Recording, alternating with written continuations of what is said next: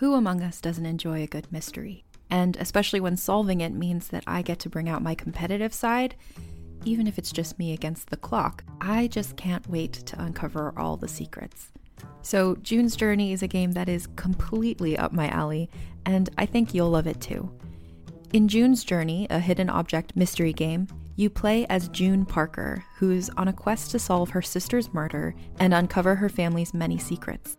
Each chapter brings you deeper into the story, and it's set in the roaring 20s, so beyond uncovering clues, you get to experience the glitz and glamour of the time. June's Journey is definitely not a game I play mindlessly, which I love because I get genuinely invested, and a lot of it is a race against time, so there's a little fun added pressure of trying to find the clues as quickly as you can in each scene. There are also tons of ways to customize the island that you're on, learn more about the characters, and then new chapters are added weekly, so you really can't run out of things to explore. So if you think you're up to solve this case, download June's Journey for free today on iOS or Android, or play on PC through Facebook Games. June needs your help, detective.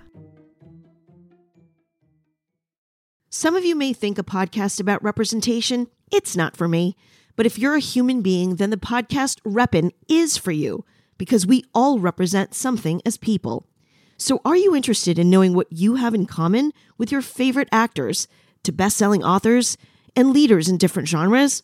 On Reppin', you'll meet notable people you think you know. You'll see what they show up for, and you'll see what they represent. It's an insightful, feel-good show hosted by me, Evelyn. So come and take a listen. Reppin' is available wherever you get your podcasts. I'm diking out, you're diking out. Let's dike out together, see what it's all about.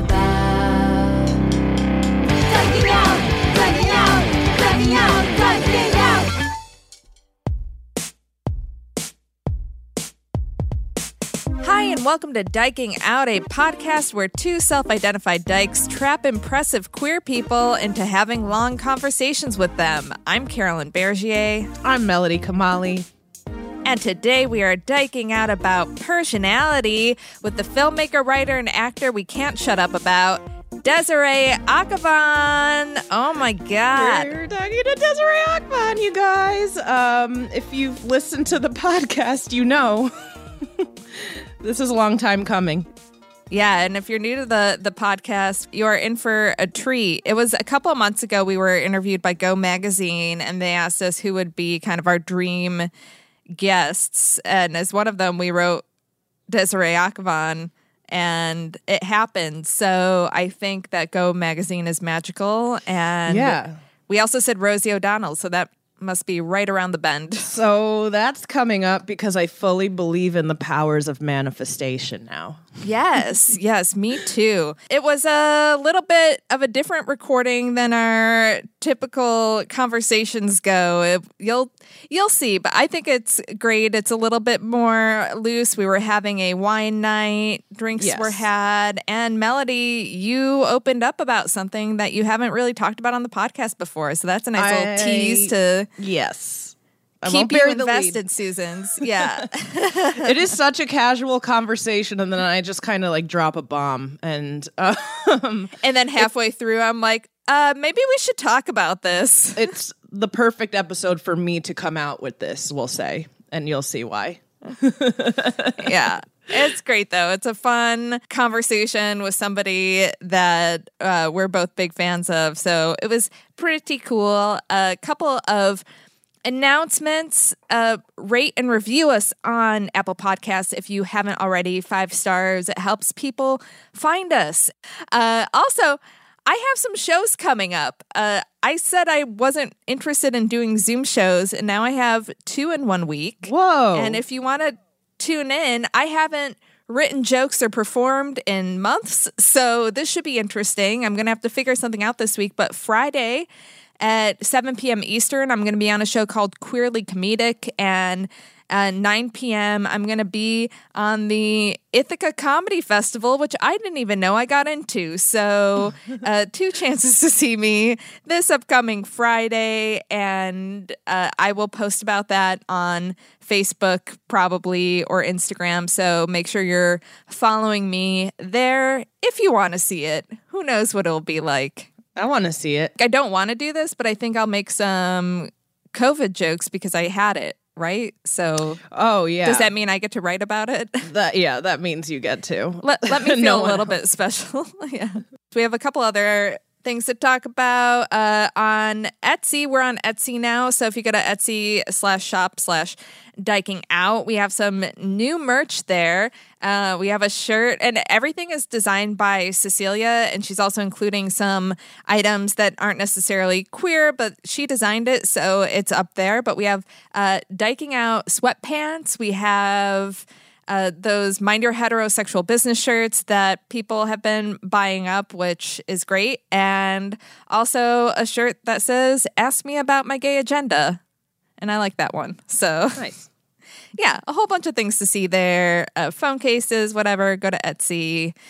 It's a good way to support the podcast and wear cool stuff. Uh, also on Patreon, we are putting out so much there, and we've been trying to do these queer questions after each interview. We didn't do one with Desiree, but what we did do was, at least on my end, I got a little bit wine drunk. Uh, and we had a post interview Zoom where I'm tipsy. Cecilia makes an appearance, and I think we'll just put some of that up on Patreon. She talks about her nipples, uh, just. You- You're acting surprised. You were there, Melody, or were you wine drunk too? I was a little wine drunk. that was me in real time realizing what Yeah. did there. oh, so I'll look out for that content I- too. Should yeah. be fun to watch. yeah, that was fun.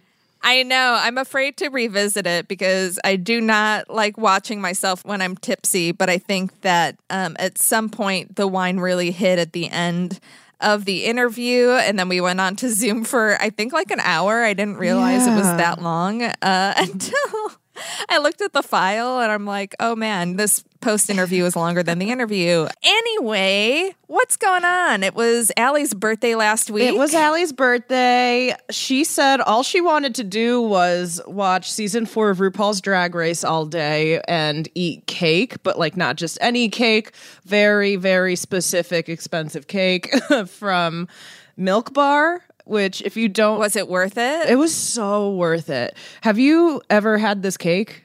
The from I Milk Bar, have. the birthday cake? Yes, and the one time I had it was at a queer engagement party. There you so, go. Yeah, I mean, it's the gayest cake. It is. It's a fun This solidifies cake. it. Yeah.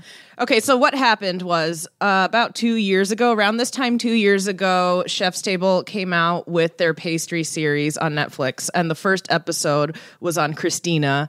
She has um, a gift. It's if you've ever been to New York and gone to Milk Bar, there's a lot of treats she's known for. Really, just using like cereal milk in her ingredients. For Yeah. there's like cereal milk ice cream. She has crack pie is also pretty The crack pie is what I've heard a lot about, and I've I've never tried it. It sounds delicious. Yes. It sounds very indulgent. Isn't it just basically like butter? Yeah, it's a lot of butter. Just they butter. have um the, uh, the the the birthday cake though. Um they Yeah. there's like a very almost pornographic like sequence in that episode where they're making that cake and she's going into the background on it and everything that goes into it and ever since then I think this came out around this time in 2018 ever since then Allie's been talking about this cake.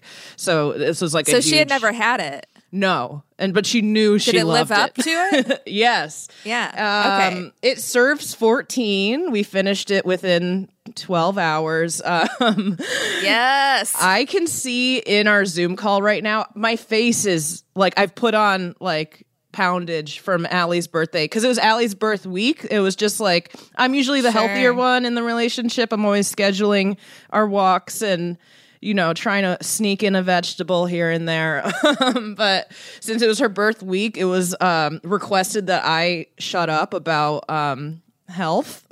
so she um, didn't have to go on any of the walks this week if she didn't want to, and she got to order all week um, anything she wanted from delivery for dinner. And she's, I guess, on a Philly cheesesteak kick. We had three Philly cheesesteak dinners, like in wow. the, I love a the good week. food kick. Yeah, it we it was the most indulgent week, but yeah, topped it off with that cake. So freaking good. Um, I miss it. Do you see me staring into the middle distance right now? Just fondly remembering memories of that over it. cake. Yeah. So that was that was it. That's all she wanted. And That does sound a little bit like me and Cecilia, where I'm usually the one who's like, come on, we have to be healthier and like, let's do this and let's do that. And she'll be like, can you just let me enjoy my life? Uh, but now it's kind of changed a little bit because since I've been indoors more, she's like, come on, you need to go on a walk, you need to go outside. Let's go. And then she's also been asking me to meditate. So she's gotten really into meditation. And I just, I don't know what it is. I just resist everything Cecilia wants. Like, whenever she asks about something, my answer is always no. And maybe it's just so she's happier when I come around eventually and say yes, then it's more exciting for her. so are you did you meditate?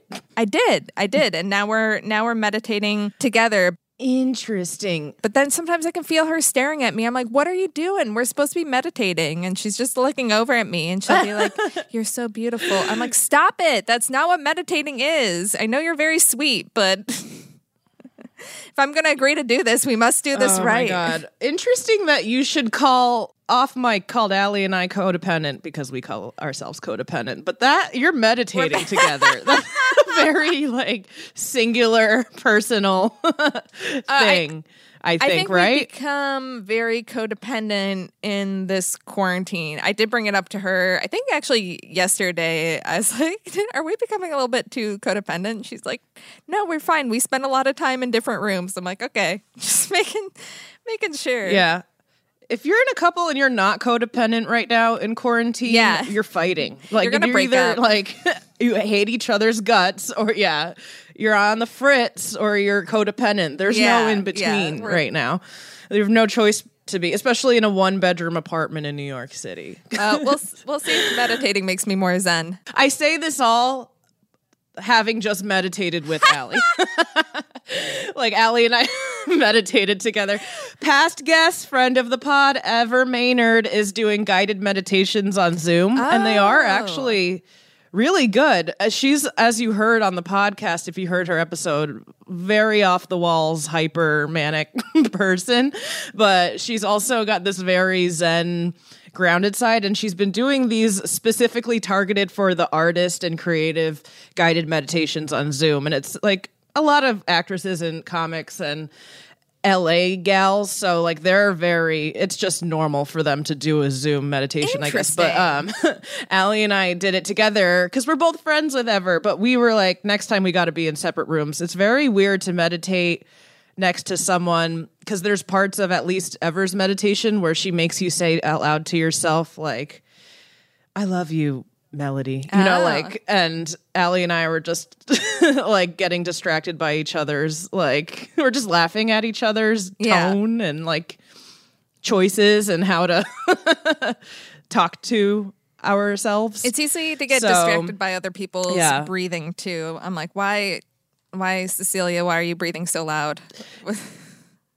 I know you're supposed to take know, deep breaths, like, but then your sometimes I'm like, performative yeah, yeah, it feels very performative, like she's trying to outbreathe me in meditation. But maybe that's just me and my competitive spirit. I think it's a contest. That's in this apartment Yeah. with two comics. Uh, I'm like, okay, great, you're crushing it. I know we need validation wherever we can get it right now, and if it's uh, from me- meditation, I'll take it. That's how you know we're getting Yeah. desperate here. Uh, what's the what's the gayest thing that you did this week besides like diking out or having sex? The new segment alert. What's the Yes. gayest thing you did this yeah, week? Yeah, let's do it. right? You know, what takes the cake? What takes the birthday cake this week? We got matching masks. That's it. Um, because we're still wearing masks here in New York and um, ideally Yes. everywhere. Um, I say this on Memorial Day weekend where I'm seeing a lot of Yeah. shady footage from from our beaches. But I mean, wearing a mask at a beach, or whatever. um, we got coronavirus masks. Um, we're finally done with the surgical masks. Not a good look. We're starting to realize that these masks are definitely going to be a part of our daily life, so we might as well look cute. So what did we get? Masks with our cat's face printed all over it. I don't so cute. you know we're we're doing this segment now of what's the gayest thing you've done this week but like you're starting you're peaking too soon melody that's the gayest possible thing you could do is get matching Right. masks of your own cat Josie the cat. If you don't follow me on Instagram, please um, check out Josie the cat at Melody Kamali, and then you'll understand. He is not your average cat. I know everyone loves their cat. This is a gorgeous, beautiful, full faced cat. And um, what happened was Allie and I um, got a little high and thought it'd be funny to send text messages of our cat, pictures of our cat to her cousin Tanya, who in North Carolina has a screen printing side hustle. She makes a lot of t-shirts, a lot of Jesus t-shirts. Um, in June, last June, she sent us a massive rainbow-filled "Love Is Love" shirt, and we thought, why don't we have her make us something gay in our own way? We're gonna send us, we're gonna send what we want. So yeah, we just as a joke, like we were just a little stoned and we thought it was funny, and we just sent her. We're like, could you make these into masks? And then just like days later, they appeared in the mail, and they're That is perfect. amazing That's got to be the gayest thing. that is I've done. i can't i can't top that you definitely win for being the gayest you and Allie both uh, i wish i had a trophy for you I mean, I say this wearing a shirt with Allie's face on Yeah. it. Actually, should That is also Um, please this- take a picture of that for our our Instagram account because I know. Oh man, we should do a collaboration with Honeybee Print. That's Tanya's t-shirt company.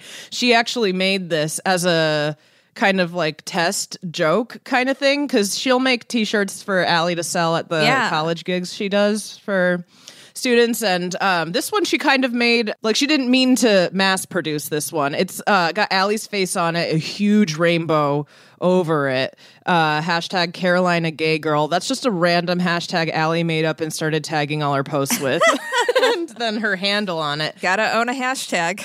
We did a show in North Carolina at a club there, Charlie Goodnights in Raleigh. Tanya showed up wearing this shirt, and then Allie crushed so hard that people saw the shirt afterwards and were like, oh my God, I want that shirt. So then she just started making them, and Allie sells these now at her college gigs. I sleep in it, it's very comfortable, but I don't know, is this the gayest thing I've done this week? Record diking out wearing a huge t shirt with my girlfriend's face on it and a rainbow Yeah. over it. I don't know. If I put the mask on right now, boom. I think you would just disappear. I think you would just turn into a rainbow and I'd never see you again. I would, I would just turn into a rainbow. Wow. I, I was trying to think of what the gayest thing I did this weekend really was just um, a five minute moment where, you know, we've been doing a lot of like cleaning of our apartment, a lot of purging. And we came across these things that a friend gave to me that we never really used because I was like, this is a weird random thing. Like, I don't know what you expect us to do with it. I think it was like I don't want to trash somebody for giving me presents, but it's like, is this just because we're gay? It was this inflatable unicorn horn. Okay. And it was like a rainbow unicorn horn with like little unicorn ears next to it. And just to put around my head, like Cecilia and I are just going to sit around like a couple of gay unicorns, I guess. I don't know. So we've had them in a closet for a while. And then Cecilia was going to get rid of them. I'm like, we can't get rid of them without having ever used them. So I took it out, I blew it up, and then it was very phallic because it was like this this horn with like two little things on the side. Oh. So I just I just put it over my crotch and started chasing Cecilia around the apartment with it, uh, pretending like I was gonna nail her with this inflatable unicorn. That's how Horn. you make it lesbian. That's the gayest thing I did this week. Yeah, it was a good five minute uh, unicorn strap on gag. You were absolutely gifted that because you were gay. Yeah, yeah. Love something that somebody gives you because they're like, hey, I know a lesbian who will like this. well, what do you say we get to our convo with Desiree Akhavan? She directed the miseducation of Cameron Post and created and starred in the movie Appropriate Behavior, as well as the show The Bisexual, which is on Hulu. All of these things can and should be streamed. It's some of the best queer content out there. and let's give a big salam Yes. to Desiree Akhavan. Love it. I also might be like your grandmother. I'm guessing you're both in your 20s and and No, uh, okay. you're you're actually four days older than me, oh shit. according to Wikipedia. Uh, Oh yeah. What is your according to Wikipedia? I, you have your birthday is like one day before mine or Really? something too. So you guys are both And also, horrible yeah. Christmas babies like I am. I'm uh, I'm New Year's Yeah. Day, so my parents were always very Oh. hungover on my birthday. It's the worst. It could not be less fun.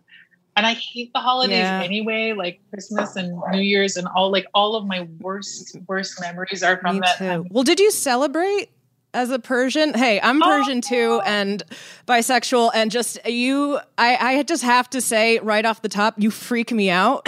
like your existence is crazy to me. I when I found out about you. Appropriate behavior had just come out. I was reading Roger Ebert's review, and I was like, okay, this sounds like me. I started off dating women and became hetero curious in my mid 20s and started like shifting to women was very like ashamed of it like you were just like I bisexual wasn't even out yet but at this point I was like well I have a lot in common with this person and then I like looked you up and saw you have a birthday the day before mine everything about you seems like it's too relatable it's too much That's so weird. What where I where'd know my go? parents are from Tehran um they fled the revolution Where did they go to? Um, where, where were you raised? Connecticut like Oh my god! So you're in the tri, but like the fact that you're not in LA, Yeah, tri- girl is like, like Right, so that's a whole different- Yeah, we're tri-state Yeah. girls. There's a difference. that we're not like Kardashian What's your What's your last name? Kamali which Kamali. I guess is I mean in Farsi it means perfect um Oh, brag. but it, I was told it was uh Turkish too I'm part Turkish and Azerbaijan but um my parents are from Tehran Holy shit! That's It's- so weird. it's Kamali Zunuzi and they cut it to Kamali when they moved here Oh wow! Yeah, that's a long name. but I don't even pronounce my own last name correctly. I'm just like, yep, Kamali, you know, like. So this is like the first time I'm actually pronouncing it correctly because yeah, just for you. cool. Thank you. I appreciate it. Yeah, I appreciate everything you do. Aw, thank you. I just imagine like Melody thinking you're never going to relate to somebody and then seeing uh, appropriate behavior and being like, wait, who is this person and why is her life so similar to mine? And I never thought I would see this like in media. It freaked me out. It's so crazy to think that. Well, also like I had never even heard of a, a gay Iranian when I came out. Never. Like it was such a wild thing. And like Ahmadinejad had just said at Columbia, he was the president at the time, and he was like, "There's no such thing as gays in Iran." And like that kind of matched up to the life. Yeah, like that was very much the life I lived. Like the world that I knew of Iranians were like super duper straight. They all lived with their parents and then married the kids of their parents' best friends. Like it was a really specific trajectory. I have so many questions for you. First of Yeah. all, Or like second cousins. um, what when did you come out and how awful was it on a scale of I'm going to disown you to I'm just shunning you and not talking to you for a while? Well, my parents were really skeptical um, growing up that I w- like my parents are very blunt and it was almost like a joke like Melody are you gay like um so it was almost like it pushed me further into the closet um I came out to my mom when I was maybe around 20 I was home Oh, from that's young. school Yeah. yeah, I was drunk. Um, I came home were. from partying with friends and just crawled into her bed and like cried in her lap and came out to her like Oh, not facing her.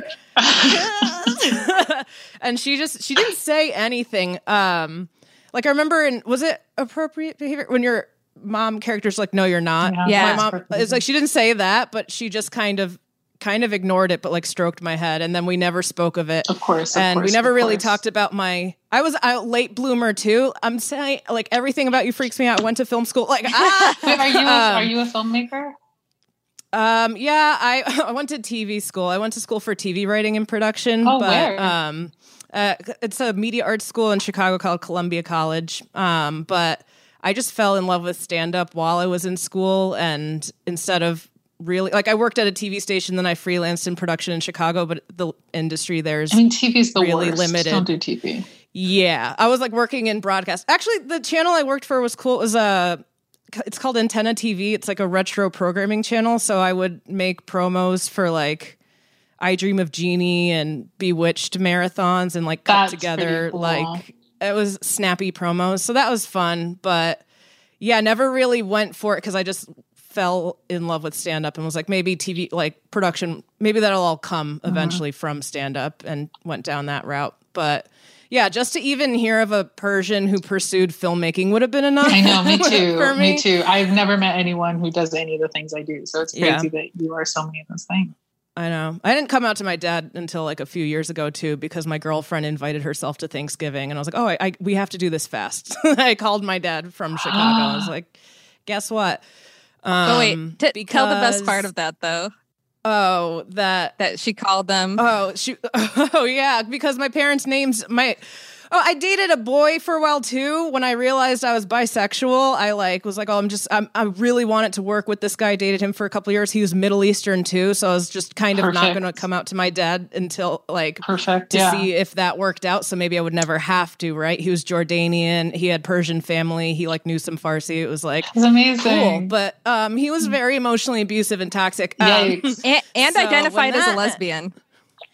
Oh yeah, lesbian trapped in a man's body. Gross. Um, yeah. It- but I broke up with him. Um, and then when I started dating my girlfriend, like six months later, she was living in New York. I was in Chicago. We were long distance. Um, I'm from Connecticut, so when I go home, I fly into New York, right, and take Metro North to Connecticut. And I always visit with friends. And I was going to spend some time with my girlfriend in Brooklyn, and then take the train for Thanksgiving. Ha- was had no plans of inviting her for Thanksgiving, and she just assumed she was invited. Um, so when I show up to her apartment, Why would you assume that? Your girlfriend sounds like a sociopath. uh, she's actually just like just buddy the elf like she's like this southern like sweet like just very in love with me right away I, and invited herself over just assumed she was coming. Like when i showed up at her apartment she had suitcases packed to go for the weekend for thanksgiving. I was like oh no you're not coming because i'm not out to my dad. I had to quickly like call my dad and come out to him. And by the way she's coming in a few days. You're gonna meet her. I can't Um, believe you have to say you have a lot of integrity. I would have just been like, "This is my friend." Like if I Uh, were coming home and I hadn't come out to my dad by that point, I would just be like, "We're But tight." it came out to my mom, and they tell, they say she says she won't tell him, but they talk, and I feel like he already knew. okay, so you think he knew? Yeah, and she was just like, "Okay, their names. Um, can you say it one more time?" She's just practicing in her thick Southern accent how to say their Persian names, and she's like, "I, I don't know. They're, it's Hamid and Nesreen." Yeah, but you should never call them Hamid and Nassim. You should say like Ahoye, whatever. the Oh, she doesn't know that. Whatever. You just like your sir and like mm, last names. You don't call them by their first, or No. you say June afterwards. You're like, Right. She took it even further and was like, "Well, I can't pronounce those, so I'm just going to go with mom and dad." like and um thank She did God we're not still call them together. mom and This was dad. 2016. She oh did yeah. not call them mom Yeah, and dad. came in That um is I think she started hilarious. throwing on June cuz I told her to. Yeah, but just say June. just say June. Um my mom did not like she her couldn't say for a long time. Nasreen. Yeah, you can be tarbiyat na. خیلی It's دیوونه. like, it's like a little bit like I don't know the word poru in English, but it's I like know. had to describe it. It's like a little And she is. obnoxious. Like Yeah. it's, going a step too far. It's Right. like thinking it's you just you're a little too confident, oh yeah, that's her. and you're still in love. So congratulations. Yeah, thank God that stuck. That would have been just not worth it. So are you, have your parents come around? yeah, my dad loved her right away. Um, and my mom did not for like a year. It was really hard for her. Um, Moms are and harder to please. Yeah, she's finally come around and they're fine with it now. But yeah, my mom, it, it took a while. Was she like you could do better with a woman? Like you can find a cooler lesbian? Like, doctor, uh, yeah. Because she's also a stand up comedian. So there we go. oh God, your parents are I know. very kind people. Their American dream is a full blown nightmare. yeah, my exactly. My my parents didn't come around to the gay thing until I dated someone with a really good job, and they were like, okay, I can see how this could look good on paper. right. Do they watch your movies and your sh- TV show? Yeah, Yeah. yeah, yeah, yeah. I mean, my dad, my mom, yes, like, and rewatches it in a way that I'm like, please stop. This is disgusting. But my dad, like, he's on a need to know basis, and if I invite him to like a premiere or something, he'll watch it. But like, I don't think he's seen all of the bisexual. But I did invite him to a screening that screened the first two episodes. So I think he's seen episodes one and two, and my top comes off in episode two. So I think like he'll do it, but it's, it's unfair. It's it's not nice what I do to him. I feel a lot of guilt. Like he definitely watched the threesome inappropriate behavior at Sundance. Oh man, I just Oh. rewatched that today.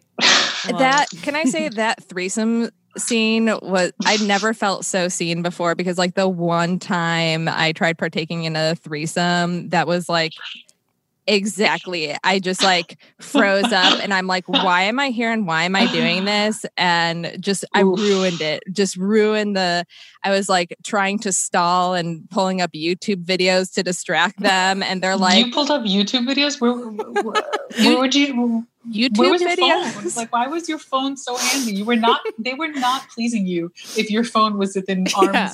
grasp. Yeah. You know, like I feel like they failed you if you knew Well- exactly where your phone was and were grabbing it in the middle of sex. it, it wasn't it wasn't in the middle it was like before like i knew that that's like we met at a bar we came back to my place and i knew that that was How did you the, know when you met at a bar? Did you just like meet that night, or had you like like, just met them on the just internet? met that night and it was like at a lesbian bar and this guy was there with But I his mean, by girlfriend happenstance, like they were at the bar and you were like, Yeah. "Hey, couple." Okay. Oh wow. yeah A i couple at the i was lesbian bar. interested Yeah, yeah, yeah. And you're like, "This sounds like a recipe." Yeah, I was interested in the girlfriend and the and the guy seemed cool and for some reason I just thought like, well, I guess this is a package deal and if I want to hook up with her, he has to Mhm, come mhm, too. mhm. And I had never like slept with a guy or Yeah, yeah, anything and. I like I and- you were a gold star. You lost your star for that putt. I didn't lose it. I didn't lose it. Good I was you, like I was like if your up. penis goes near me, uh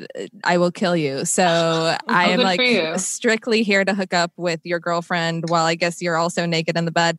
But yeah, I pulled up videos of um, Carol Channing um, from the No, made for not. TV movie Alice in Wonderland. And I don't know what was going on in my mind, but I'm like, you guys You didn't have That to is see the this. worst boner killer there is. it is. Like I know exactly why. what you're talking Yes, about. That that's footage why. is haunting. the jam song, yeah, and then she turns into a sheep, and I'm like, this That's so. I've had nightmares from that video. Like I used to. I watched it as a kid, and I was horrified.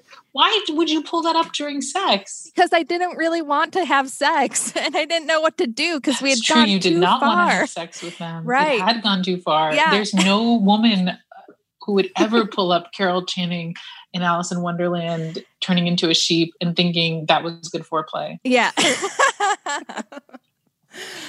so That's Star is intact. anyway, I know that that didn't make it into appropriate behavior, but that was like kind of Well, the the vibe of like now. this guy was this guy was like like come on, and I was just seriously there like uh hmm, in my head, and then he was Oof. like maybe we should. Did go. you lose your boner for her too? You were just like, I can't touch you. No, I mean I was I was also very drunk, but uh Mm. but yeah, we we hooked up a little bit and then I like went and hid in the bathroom until they were like, "Are you okay?" And then I'm like, "Yeah, just Poor like finish up." And then they like finish and then in the morning I found like these little man hairs in my bed and I was so Oh disgusted. god, they were myself. at your place, They're at my place in my bed. and they were finishing. They oh, were fucking in my your- bed. Yeah. no. Yeah, they were fucking in my if bed. I were them, I would be so depressed. Like if I went to some girl's house, like hoping to seduce her and show her a good night, and then she hid in the bathroom, and then I'm like, I guess I gotta complete this. I would feel really shitty. the best part is they thought it w- went okay because afterwards he was like, "So how'd that measure up?" And I was like, "It was all right. Bye, guys. Shame on him. See you on Facebook." Shame on him.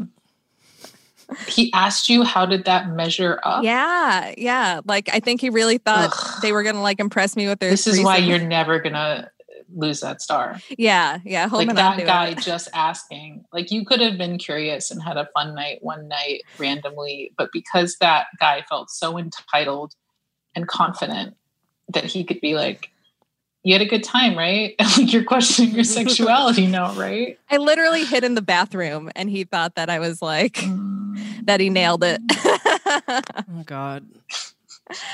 but enough about me. What's going on with you?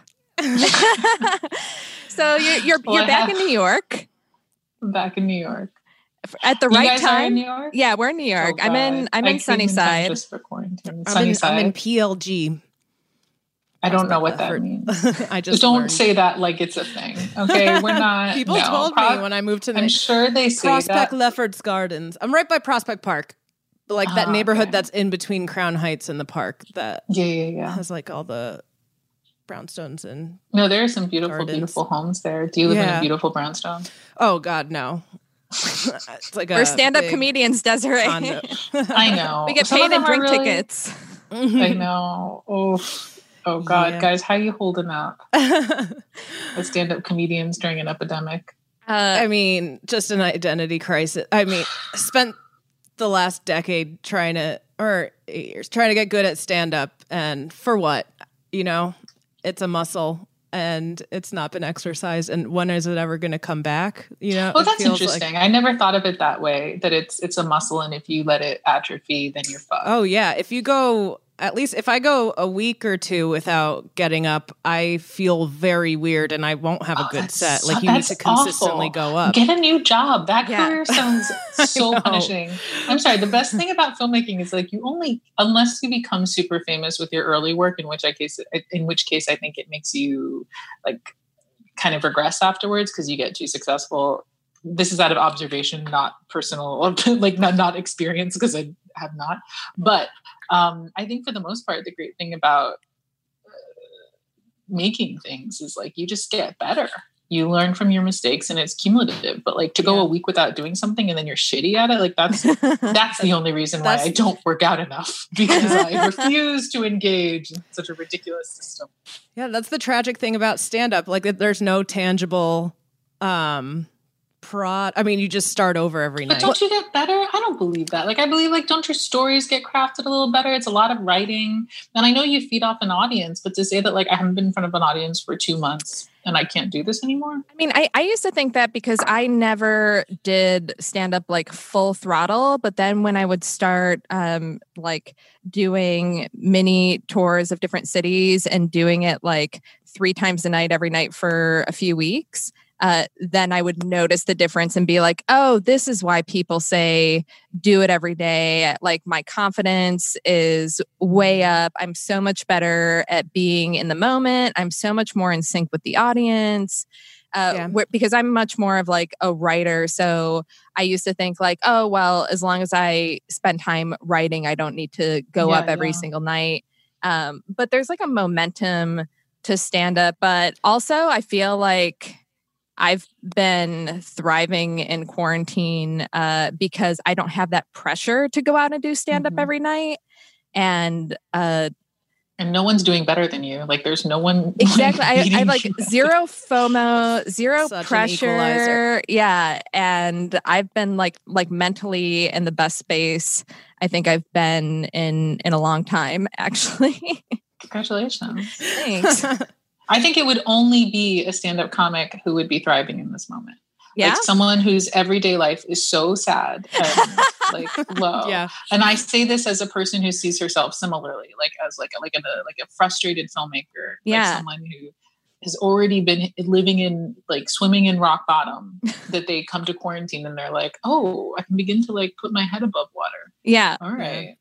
So, have you had projects that have been like sidetracked because of this, or are you still able to like chug along on certain things? I'm chugging on some things and I'm some things have stalled. Like I had some money jobs that have been stalled, but the things that were mine, I am still pursuing. I don't know. I go back and forth. Like I was like you for a while. I was like, I'm living my best life. I'm Stella from Stella Got Her Groove Back. I'm getting it back. and then like recently, like a series of events in the past few weeks have just like crushed, crushed, crushed me to the ground. And like today you're catching me in this moment of just like deep, deep loneliness and fear and sadness. So, like, I think there are just so many shades. I find that, like, every week of quarantine is like I'm trapped in a different genre of movie. Like, Yeah. my grandma died in Iran, and I had to tell my mother. And for the week, I was in terms of endearment, like family drama. And then, like, I had like a little of romance, and I thought I was in When Harry Met Sally, and then it turns out that I was in Fatal Attraction. and so this week, I've been in Fatal Attraction, being like, "Oh God, this is a nightmare." Um, and then when I like crawl out of this bullshit, like some other movie, like I'm hoping I'll be in Dumb and Dumber. Like, we'll see what's next. well, sorry about your grandma. Thank you. Or Tesla at me, Gam. Merci. Oof. What do your parents think about the fact that you host a podcast called Dyking Out? Like, what is that experience like? I'm still trying to explain what a uh, podcast is. My mom listens to a lot of public radio, so You're like, don't worry about it. I'm a lawyer. I'm like, it's it's it's like NPR, but you can you can play it whenever. um, But the name, does the name piss them off? Are they like, why would you call something Dyking Out? they don't get that that's such a slur enough to. That's great. why- Yeah. so, great. and That's I told them they're not good. allowed to listen. So, Oh, they're not allowed to fine. listen. And your Yeah. mother respects that? Um, I don't know. My sister's quarantining with them right now, and I'm like, are they secretly listening? She's like, no, they don't. Um, so like, they don't at love you. least, Don't worry about it. yeah. no, I'm the favorite. Um, I'm here taking care of them. Um, yeah, they. I, I'm very candid um on the podcast and in my stand up, and I uh, they Oh, yeah. Do they go see your stand up? no, they they've only seen me do it once, um, and it was because we both happened to be in Atlanta, and I had a show, so they came to it, and they were horrified because this is a popular show in Atlanta, but it was at a bar. Um, you can smoke in bars in Atlanta. Oh, wow. This is like a bar show, but it's a big popular show. There's like 300 people Is it there Star Bar? crammed into this room, and everyone's Okay. smoking cigarettes. Star Bar, yeah, on Monday nights. Very good show. Um, but yeah, that was the first and only time they saw me. My mom had this shawl around her. Like an Hermes shawl, I'm guessing. Yeah, no, they're not like those Persians. Oh, they're okay. like more humble Persians. Um, but she was just disappearing and shrinking and shrinking throughout the show.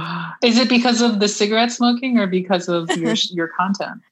Like I'm talking about my vagina. I'm on stage. They chose to sit in the front row. Oh God, they did, they didn't know better. No. like you, if you're sitting in the front row at a comedy show, you're either like um a sociopath or you or Clueless, yeah, oblivious. And um, yeah, just don't know my mom better. will never see me. She I asked if she wanted to go to another show that was um, happening near them like, after that, and she goes, "I don't think I can do that. They're too s- uh, smoky." They're too uh, smoky. Because I think she thinks that you can smoke at comedy yeah, shows in comedy shows general, you can smoke at. but that's just Atlanta law. She had to burn that shawl afterwards. That's got her. Yeah. Do you have Hermes wearing shawl parents or aunts? Yeah. Yes. Yes, I do. Yes, I do. aunts and mom. Gertie is like bougie. To translate. I thought Clarity is like a little bit flirty. Oh. Like I didn't realize Clarity is like bougie. um, but I'll take it. I'm always learning. I don't. My voice is not that great. Yeah, mine gets worse and worse and worse. It was my first language, and um, then I went to school and started speaking English. Um, and now it's just my grammar's really bad. I can't read or write. I did at one point. It's all just withering away because my family stopped. I don't know if you have a dramatic Persian family where they'll just not talk to like sisters Oh, and yeah. brothers for Oh years. yeah, no, yeah, I- like there's no such thing as a family that's Persian that's like not Yeah. doesn't have like several like torn ties, people that are dead to you, people who are new to you that used to be dead to you, yeah. and like some illegitimate children somewhere, Yeah. like a secret family somewhere. Like we Absolutely. are dramatic as fuck. So dramatic. Oh, and then like if you're really upset, it feels like totally acceptable to break all the glasses in like the near vicinity. Like if someone's emotions are going wild, I'm they're learning Oh, so yeah. much. Yeah, they'll, it's like, a very dramatic they'll resort to violence very quickly. Like not that'll like draw blood, but that will fuck up the house. Like you're just like, what? Why is that acceptable? Yeah, because they drink at these parties pretty hard. I don't know about your, but they're like party people. Like They're they party people. Drink hard, that about dance Persians. hard. I'll say yeah. yes. Like drink hard, dance hard is one of my favorite things about Persians. Uh, Yes. But I will say that the violence and craziness I experienced was not a result of drinking or dancing. It Oh, was just just, pure emotion. crazy. Yeah, it was like the emotions are so overwhelming. It's funny because I'm a very emotional person, but like compared to where I'm from, I am like completely That's how I um, feel. Yeah, uh, I got it on lockdown. Like I think I'm in a robot. But then, of course, when Americans meet me, they're like, "Damn, girl!" Like Right. when I worked in England, it was like I was like the crazy emotional one. I know. Oh, well, that's an even more less emotional. Yeah, it was so crazy. I was like, "You don't understand." For a Persian, I am um like Colin Firth. Stoic. I, I am Mr. Darcy. yeah. Yeah. What should we dyke out about? What should we take out about, guys? What do you want me to take out about? Whatever you're in the mood for, we're up for it.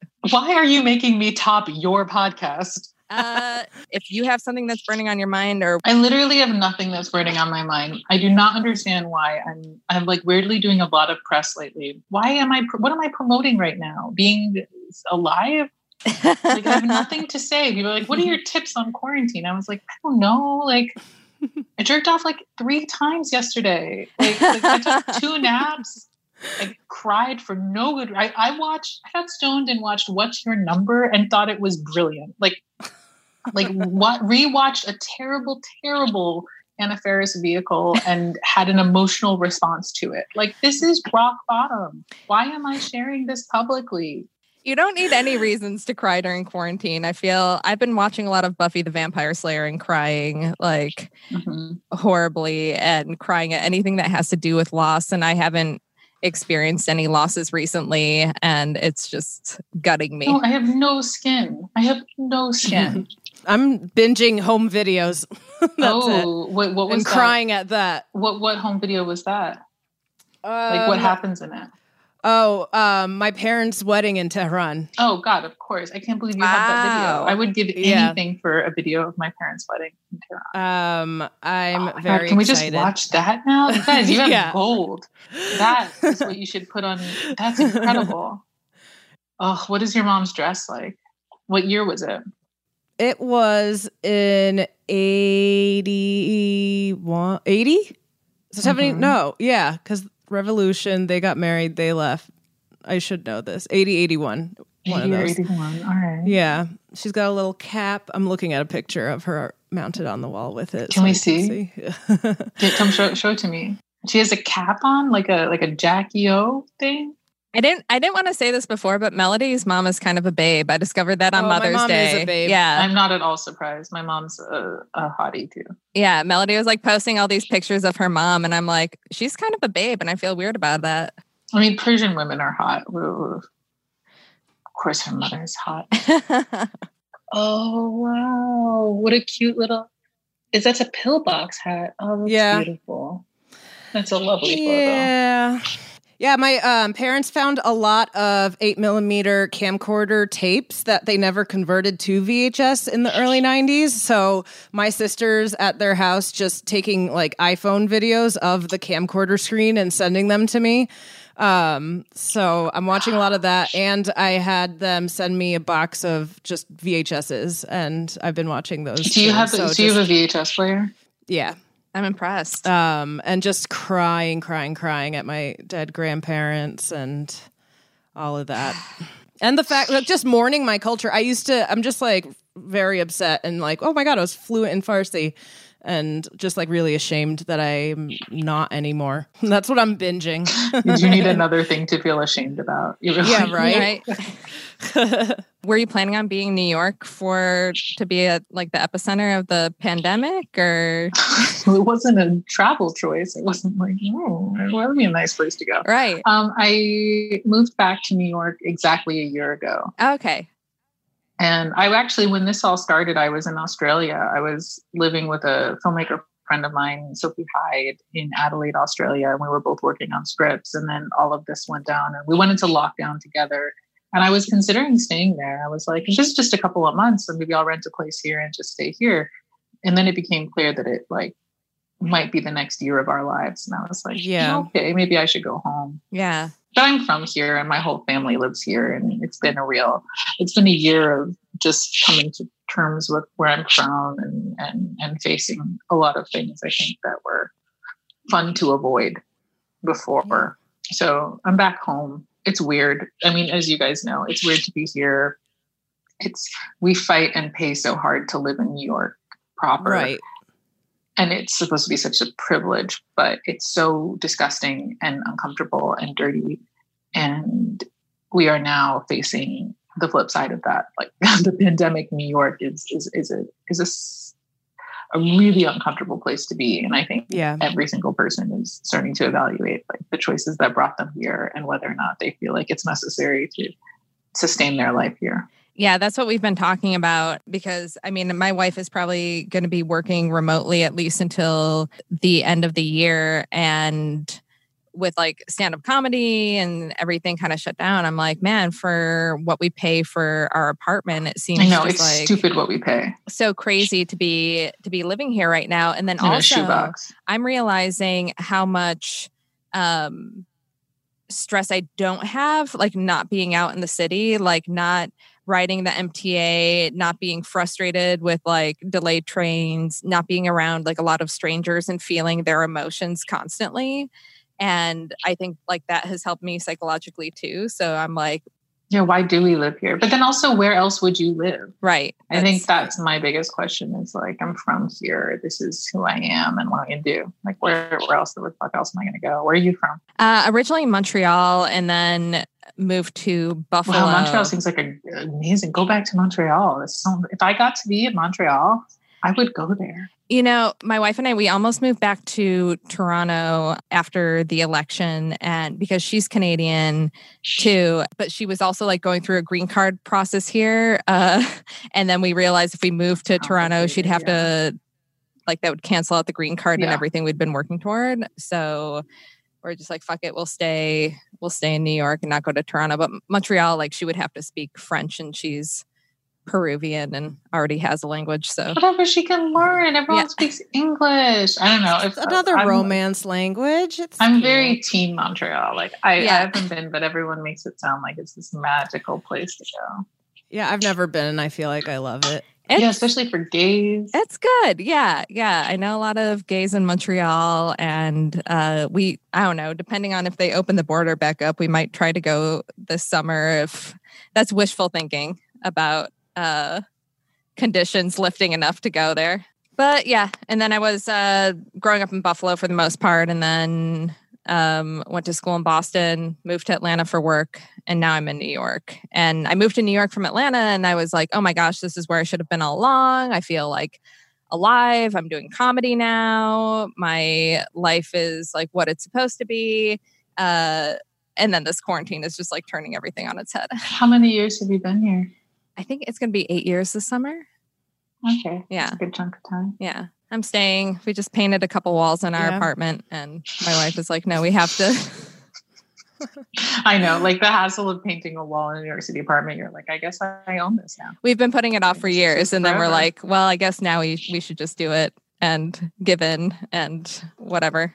Okay, who's ready for a true story? When I entered my MFA program this fall, I knew I was going to have so little time for cooking. So I wanted a solution that would let me have tasty, healthy meals in a flash so that after class, I could still have time and energy to be gay. So I signed up for Factor, which ships you ready to eat meals that are chef created and dietitian approved. They're fresh, never frozen, so all you have to do is stick them in the microwave for two minutes, and then they're nice and done. Um, the weekly menu has over 35 options. The salmon entrees are always my personal favorite, but they have um, a lot of things you can choose from, options for different dietary needs like Calorie Smart, Protein Plus, and Keto. They also have add ons for when you don't need an entire meal. Um, I tried some good cookies and some jerky. Uh, no prep, no mess. And when I looked into it financially, which was one of my main concerns, it was actually less expensive than uh, takeout and honestly really close to the cost of buying ingredients at the grocery store down my block in New York City. Uh, and then I saved a lot of time. So to me, it was definitely worth it. Did I mention that the meals are also really delicious? Like, I've yet to try one that I didn't like. So, if that sounds good to you, I think you should give it a try too. Head to factormeals.com slash dykingout50 and use code dykingout50 to get 50% off. That's code dykingout50 at factormeals.com slash dykingout50 to get 50% off. During Women's History Month, come explore what feminism means to you with nonfiction storytelling podcast Thread the Needle. I'm your host, Donna Schill. I'll use my background in journalism to dive into topics that matter to women today. Listen to Thread the Needle wherever you get your podcasts. Are are you still working on your your memoir? Is that still coming out this year?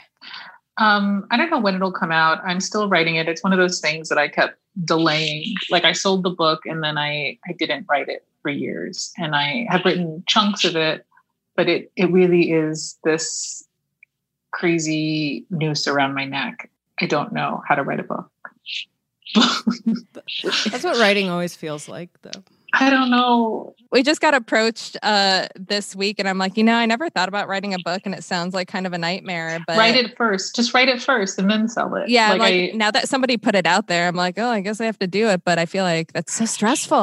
that's how I got it. Someone put it out Yeah. there and it's not really anything I've had experience with. And the things what I've written I'm very happy with and I think there's a lot there and I'm really excited to finish it. But um I keep getting movie ideas and movie opportunities that are just like, I'm a filmmaker. Why wouldn't I do that? Like I I'm here to make movies, not write books. Yeah. But also there's this book that keeps calling to me and I keep coming back to it. So like I don't fucking know when it's gonna be done. But it'll be done during this quarantine for real. Like I, I can't not finish it now. It's three years late. So I am going to write this book. Ooh, but I mean, there's a lot of it's written. It's it's very personal, and it's it's a series of comedic essays about my life and about work and about love and food and um, Ooh, lot of kind of things. food. um, eating disorders. Not like sexy food Oh. talk. It's like more like I was like, about ooh, my Fessa time in June. rehab. Oh no, Yeah, no, not about Fessa another way for Melody to relate. Oh, do you also have an eating disorder? Yeah. What the fuck? what the Oh, fuck? This is gonna get Um, awkward now. I just no, you're too things. relatable. It's like very. It freaks me out. Um. Yeah, I was at least hundred pounds heavier at one point than what I am now. I really struggled with um like a food addiction. I was super fat as a kid. Um, but like that came from there was like trauma which made me like Yeah, build this yeah, like yeah. I- I'm- protective I'm like fat wall. And then yeah late bloomer because of that because i was like afraid and that's probably why i was like afraid of boys even though i knew i was like bi but like they're mean you know they're the ones who made Yeah, fun yeah, of me for being like fat and ugly so that's why that took forever for me to come around Yeah, I was super fat and ugly. of course you were because like Because we're not? the same I mean, person. yeah what the fuck um, I, I'd like to point out, Melody, this is the first time on the podcast that you've like openly talked about being bi. Oh yeah, that's like I'm like ashamed. Like I honestly like not Yeah. ashamed, but like No, know, I understand being ashamed. It's really uncomfortable to talk about. I joined this podcast recently. It's called Dyking Out. You know, um, Carolyn had a co-host previously. Um, they had to go their separate ways. She brought me on literally right before this pandemic too. So, oh, so you're like, new to this. So I'm like new to Yeah. podcasting, new to this. Like Carol and I are like still kind of getting to know each other. Um, and then I don't want to disappoint all her gay fans, so I'm just like calling myself a dyke. A dyke. I'm in a lesbian relationship, so I'm like, yeah, we're just a bunch you of round to the nearest sexuality. yeah, exactly. As a Um, bisexual. the nearest whole sexuality. Melody and I met at a stand-up show and uh, I had her as a guest on the podcast and her episode was masturbation and it was great. And then I was, you know, going through a change in co-hosts and was trying different people out and bringing back people I thought could be a good match. And it wasn't until after Melody came on that she was like, Yeah, I, I might be bisexual, but I, I probably shouldn't say that. Everyone's going to hate me. I'm like, No, like most of our listeners, I think, are actually would identify as bisexual or pansexual.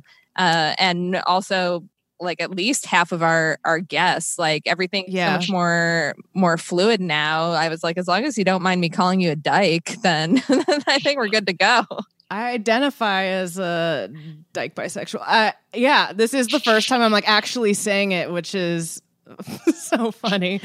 Um, I'm glad that I've given you this opportunity Yes. to out yourself. I mean, it's hard. it's hard. It's like you want to fit in, you want to be what everyone else is and what everyone Yeah. else around you is when you're, especially when you have a girlfriend right. who's a lesbian. And, and so you're kind of like, you know, you're rounding up to the nearest, the nearest thing. But it's, that's the, the tricky bit about being bisexual is like, it's really neither here nor there. Right. And that that's what I Um, loved about your show so much. Man, your show, I mean, I talk about it a lot on the podcast. I bring it up all the time because I'm like, why are we getting generation Q of the L word? And I'm not baiting you to trash the L word. Uh, but I'm like, why are we getting generation Unless Q? you want to. and not and not a fucking season two of the bisexual which like watching the bisexual i'm like this is the show we've been waiting for. It wasn't it wasn't the l word but this show like i'm not bisexual and like this show was so much more relatable on so many levels. Like even being the like slightly biphobic friends and stuff like I'm like, yeah, we need that mirror held up to us because that was me in my my early 20s of like my insecurities making me biphobic and Mhm. feeling like I had to convince bisexual women that like women were the better gender and you know just uh, Thanks. uh, all of that stuff. And then seeing that on TV, I'm like, yes, these are our conversations. These are the relationships we're having. These are the feelings we're having.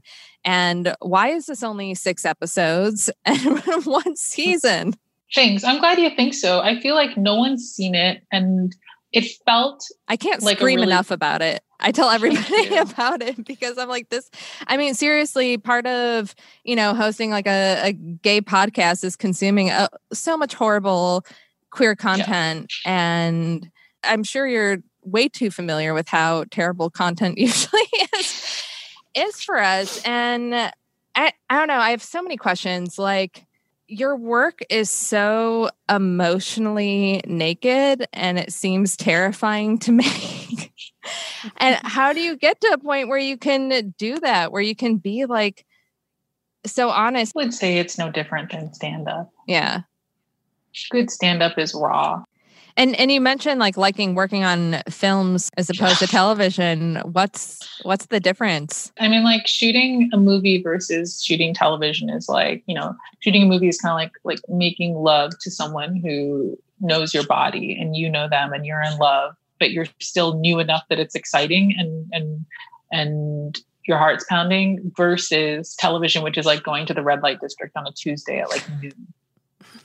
You're like, oh God. I've done that. It's me sex." terrible. it's terrible you're like it feels like it's like like there's penetration like this is still the same thing but yet everything i love about it has been stripped bare of it and it's purely transactional i mean that's my experience of television it just moves very quickly Mm. Um you're there's such a glut like you're moving so fast and you're making you're doing so much of it.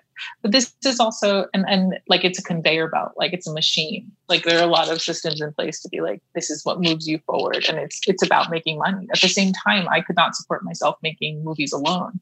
Yeah. television paid my rent. Television sustained me and i will say about the show like it stopped because it wasn't loved. Like if audiences rallied behind that show if we had been given support in the uk if we had had award nominations that show would have continued. There wasn't an audience for that show. And as much as like i love these experiences where people come up to me isolated and say that show meant something to me it happens rarely and it means the world to me because it came and left without any fanfare. Like it did not touch my life at all like i mean it touched my life. Like i went insane making it and then it just came out and left and i just didn't leave my house for months. Like i was went into a real big depression after that show came out. Uh, it did very badly. I don't want to make something that people don't want. I don't want to like i don't want to be a masturbatory filmmaker. I want to make things that people respond to and Yeah. need and crave. And that was not a show that people needed or wanted. So i'm aware of that and i want to respond like I don't, I don't want to make content just because I want attention. I want attention and I want people to want it. There you it's so hard for me to believe that i mean obviously i believe you but like that it wasn't wanted just because I don't know my experience watching it and relating to it and so many mm-hmm. of like the little moments in it like even I remember watching the scene of you with um the one friend in her boathouse and how you guys like had hooked up and then she said something weird and then there were weird feelings and then she's crying and you guys are just like there. I'm like oh my god what lesbian hasn't had this experience? And it's like I know, but I guess it was just too niche. I guess it was too too like I yeah, I really love that sequence. That- and I love that actress. that But that I think Oh, it was loved too that small. scene. That that's such a problem though. Like I don't why I feel like only lesbian content or queer content, bisexual content is seen as being very niche.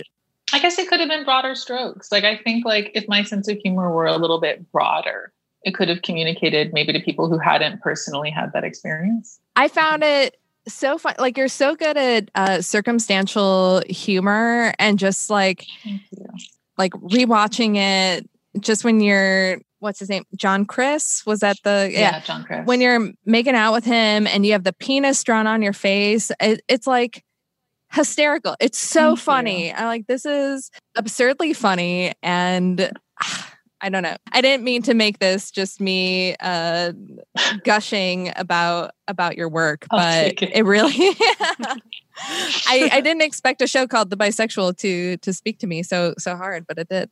we were just talking about that scene and i do love that scene so much and then i do love that part where she well, you mentioned having sex in her teens and your character's like oh i never really i didn't have sex as a teenager. And she's like were you super religious? Like no i was just ugly. Like that's just been stuck in my head all day just that one Singing your song, aren't so funny. Yeah. So funny that your um, name is Melody and you're Iranian. Um, actually, Melody is a really common American or like English name given to Persian, like first, second generation girls for some I've reason. Never I've met, met, another Melody. I've met like three or four in the last couple of years Persian melodies, and one just found me on Instagram recently. This like Persian author who just released some book of Rumi translations. And we had like talked That about it, doesn't like, get much more. Persian than that. Yeah, I remember going on MySpace um, in high school and trying to just find Persians, you know, on the internet.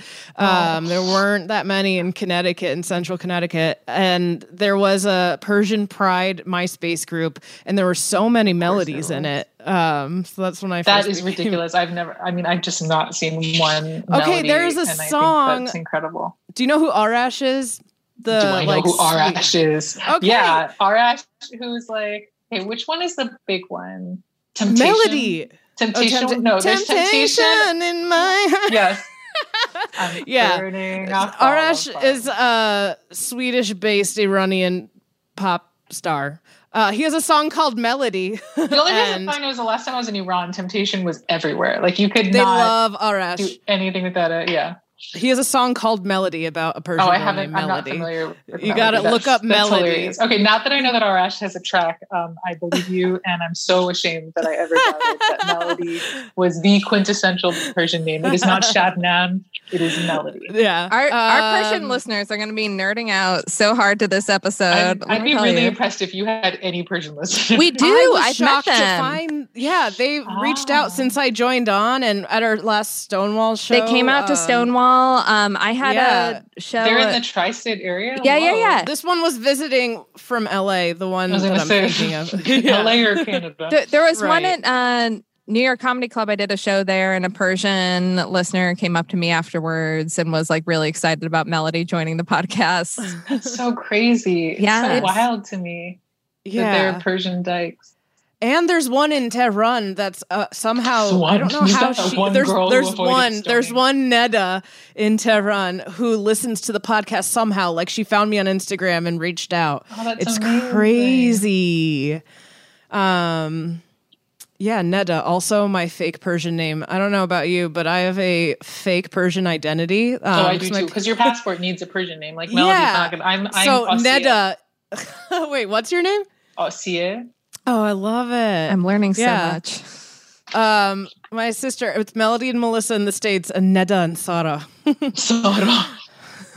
we could have just kept you Sara in both countries, but they're like, no, no, no, that's a Persian. yeah, yeah, right. Well, on your Iranian passport, you can't have a Western name. So usually, like our parents, uh, when they get us Iranian passports, give us like a fake name. I had Yeah. no idea. And I've never been to Iran too. This was supposed to be the first year I go. My parents just got us the passports because it took them forever to become legal citizens. So it was like if and potentially when they get, Yeah, yeah, yeah. you know, deported, we would go with them. But I was supposed to go for Nowruz. Um, we were like planning this big trip. Oh wow, and- that would have been so amazing. because we're like, oh, everyone's lax. It's Nowruz. Like my mom's only been back once since the. do they not worry that it was you then. have a podcast called Dyking Out? Yeah, that's what I keep saying. I'm like, if they Googled me, they would see my stand And up an episode on masturbation. Yeah, like, and but then I would be Neda there. Like, I don't get how it It's works, but know. I feel It like I would be to know, yeah. slaughtered if I went. There's no rhyme Um, or reason. That's why we said Nowruz when everyone's more relaxed, and that's the only time my mom went back. My dad refuses to go back. Um, he's like fully like I'm American. I'm. Oh yeah, my dad's like that too. I mean, he can't legally go back, but which is why I think Oh, it's really? like opposite. Like he he likes to. He, the attitude comes, I think, just because he physically can't. But he's very much like I am American. I don't know what you're talking about. I like, don't know "Dude." why you keep saying you're Iranian. You've never been. Yeah, we're, yeah, yeah, Ama- right, we're. American. America. yeah. Yeah, uh, my grandpa was in the Shah's army, so he could never go back. And then, yeah, Yeah, we just yeah. assumed we couldn't go back. But I want to, and I just don't see it happening. I was like, 2020 is the year I start planning my Iran trip. January 3rd. We might be at war with Iran. right. yeah, uh, we'll see. When's the last time you were there? When I was 20 years old, I went to Iran, and I actually had a ticket to go back in 2009, and then that uh, election. Oh, that was like the green yeah, yeah, yeah. year. So like I was supposed to fly in right around that time, and and I ended up not going because I was scared. But Yeah. um, you know, I I think when you're raised by immigrants, you're raised kind of nostalgic for a country, especially a country that's been through revolution. You- Yeah. Like I grew up nostalgic for a country that doesn't exist. Like Right. the Iran that my parents grew up in, the Farsi that I speak is antiquated. When I speak to people who grew up there now, they're like, "You sound like my grandma." That's what people say to me. Uh, like I'm like listening to Googoosh, and they're like, "Chill out." Like we yeah, yeah, yeah. Hip hop "Googoosh is now. We're all about. well, I think Arash would be passe, but when I was last Yeah. there, it was all about Arash. I Yeah. don't know who's cool now. Um, Right. But yeah, like I was taught to say like, do you ever say like "Das de shoma dad nakone"? Every time, Yeah, yeah, yeah. I sound that- like an old say, like, person. yeah, yeah, yeah. It's like this thing It's you just- say like, "May your hands not hurt" when like someone does something like gives you a beautiful meal or something. And I said that in front of a friend of mine who grew up in Iran, and she was like, "You sound so stupid." She just like, merci. Like, yeah, she was like, no one says that. That's a really old fashioned way to say thank you. Like, Yeah. may the hands that not tired while they were making this delicious meal. And you talk to everyone like they're your auntie. Like, someone was like, just say tok, stop saying shoma. Like, don't use the formal, just use the normal. But like, you're raised in a different, but I mean, that's one example of it. There are so many other ways uh, to put my finger on. Like, I don't fucking know where I come from. I'm not quite American. I'm definitely not Iranian right. the way an Iranian would be, and um, you're just always a little homesick, and Yeah. but for nothing. And I, I, I, especially now being in New York during this bullshit, you're like, why do I live here? Like, why do I kill myself to live here? Um, This isn't my culture. This isn't my world. But neither is Iran. Yeah. Do you go to? There's like um a lot of events like No, Disco do I Tehran. like I go? Yeah. Oh, well, Disco Tehran I go to because okay. I'm curious. but like, I will say I've been to Disco Tehran because I know I'm friends with someone, Arya, who runs it. But like, I've gone and I've not had a good time. Like, I like those people. I like their music. They're really good people. But like, I remember going thinking like, I'm gonna find my place finally, and then I was like, no, this. Me too. But then it was like a lot of Moroccan music. But there is Yalla Party too. I've not heard of Yalla Party. That's a queer Middle Eastern uh, Oh, really? women identifying dance party. I went um, to their Oh, wow. post Dyke March part. It's a lot of um, Arabic, um, Persian. So like, not quite. Oh, Persian too, or mostly. yeah, yeah. uh, Turkish, Persian, a lot of Arabs, like a lot of um, Turkish and Arabic music too. But there was some Farsi in the music I recognized. That's So fun. Don't yeah, know, there's little is hard. pockets, yeah, to make you feel less alone. I don't know if you feel this way, but I feel like I belong nowhere. Right? Yeah, constantly. You're like, oh, this is a party. I can see the ingredients for fun. cool. Yeah. And you probably like grew up. I don't know. I don't know if you were the most popular, but you grow up with that outsider. You know that's not true. Like, Well, especially if you have immigrant parents too, um, and maybe your parents were legal from the jump, but not mine. Like I was raised in fear and paranoia, and that like translated into Yeah. how I behaved in like school. And I would be dropped off with a mantra like "Have a good day, be a good listener, don't speak to anyone unless you absolutely have to. Please don't talk about our personal life. Don't invite anyone Oh over." my Like, yeah, yeah, yeah. yeah. like like yeah it was very like i was raised to be constantly a little paranoid and like have a, a wall up. Like okay so that sucks and that's a very immigrant experience of fear but like i also feel like children in iran are the bottom of the totem pole. Like how dare you exist? Like the elderly are the top. It's the opposite. It's the inverse of america. Like Right. the elderly are kings and let's honor them. The children are the dirt in the bottom Yeah. of our shoe. Go fuck yourself. Like get out of my way. You're a kid. Like i remember i went the first time i went to iran i was seven years old and there was a game show and where like kids like like would it was like Jeopardy for kids. And I remember the host, his whole job was just to like make fun of these kids. I remember one time he was like, You want to be a like this is little Billy, or like sorry, Daryush, who like really wants to be a doctor when he grows up. He's like, You're a fucking idiot. Like you're never gonna be a doctor. Oh my Like, god. one of the two channels on television aired that program. Like just kids are not loved. did you get dumpayi i'm sorry just kidding Did I get Dumpy? Do I have slippers? yeah that's just um when you're chased around with a slipper Oh no, they're we called it threatening- Mr. Belt. oh okay oh yeah yeah, well, we had, us we too we had that slipper. It was Mr. Belt. chased with something Sorry, Carolyn. No, I. I, I was just, I was going to ask if, if you went to like mostly white schools. yeah. I think that a lot of people don't realize how lonely that feels to be a minority in an all white school. Like, I don't know. I, I always think about yeah one of my best friends throughout middle school and high school was Korean. And we were so oblivious to any of her feelings around being Korean. And we just could not get it for the life of us. And and we were so close, but there was like so much that she kept from us.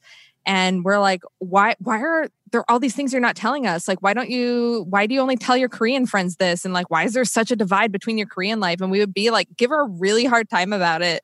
And now that we're older, I'm like, I am so sorry. I'm Well, you felt left out. I can I can see it. You felt left out, I guess. yeah, but I but like that you were still friends with her. I mean, at least she had friends. so, like, sure, situation sounds pretty cush. I'm not gonna Yeah. lie. I did not have like a set of Iranian friends and a set of white friends. I was oh sitting yeah by just myself cousins eating lunch in the girls' locker room. Yeah. So like, your Korean friend can suck my dick. I'm mean, no, her her Korean friends were like her her don't know why I'm church friends. So- friend. no, her uh she like her Korean friends weren't in our school because our school had like one of each minority basically. And Oh, so she, so she was like the token Korean one and so we just like didn't understand and then she just like didn't bother trying to let us in because she just kind of knew we wouldn't get it and we'd be like why don't you ask this boy out? And she's like no he's not going to like me because i'm korean. And we're like that's so stupid becky. Like not everybody's racist. And then and then he'd be like no i don't want to go out with you. And we're like well that's because he's dumb. It's not because you're korean. But now it's like well it was probably because you were korean. And uh and people were like not into what's different from them when you're in middle school. And that's like Were you dating in middle school? You make it sound like the only like like obstacle this girl had was her Koreanness. Like People were- people were What was your middle school like? I mean, it was Toronto to be or, or Montreal. To no be no fair. no What- I feel like in Canada, people had more fun. once I was in middle school. No, when I was in Montreal, uh, like I was like in kindergarten, and I was in like a polyamorous relationship with a guy and a girl, uh, and it Oh, was that's the way it goes in kindergarten. yeah, it was It's a real fuck fest. yeah.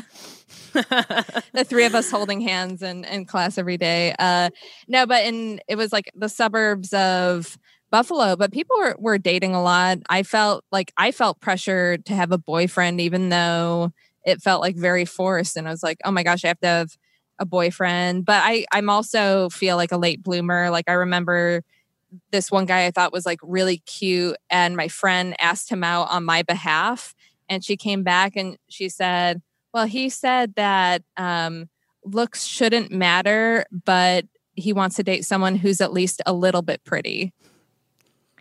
And that just Your friend sucks. that Your destroyed sucks. destroyed my self esteem Wait, your friend for the just The next seven what- The whole point of the system of sending the friend is for the friend to be a funnel, like a, a filter through which the dipshittery right. boys could be filtered. So Right. she could be like, you know what, he's gay. Yeah, she It's failed really me, weird. He, so I can't trust straight like women. she failed you. That bitch was jelly. I bet you he was like, yes, I want to be with her. Please. And she was like, no, no, she's good. Bye. And then she came up to you and she was like, because no one says that yeah. to your friend's face. Well, that sat with me for for a long time. You're like, and now I'm a lesbian. So it really affected me. That's what turned you gay. yeah, We all have that one experience. I'm sure we- moment you make that he choice. thinks that. Yeah, yeah, you make that choice. yeah. He's listening. He's he's he's dying inside. He regrets it every day. I hope so. What's his full name? Ben Bayer. All right. Uh, That's my favorite thing to do on this podcast, by the way.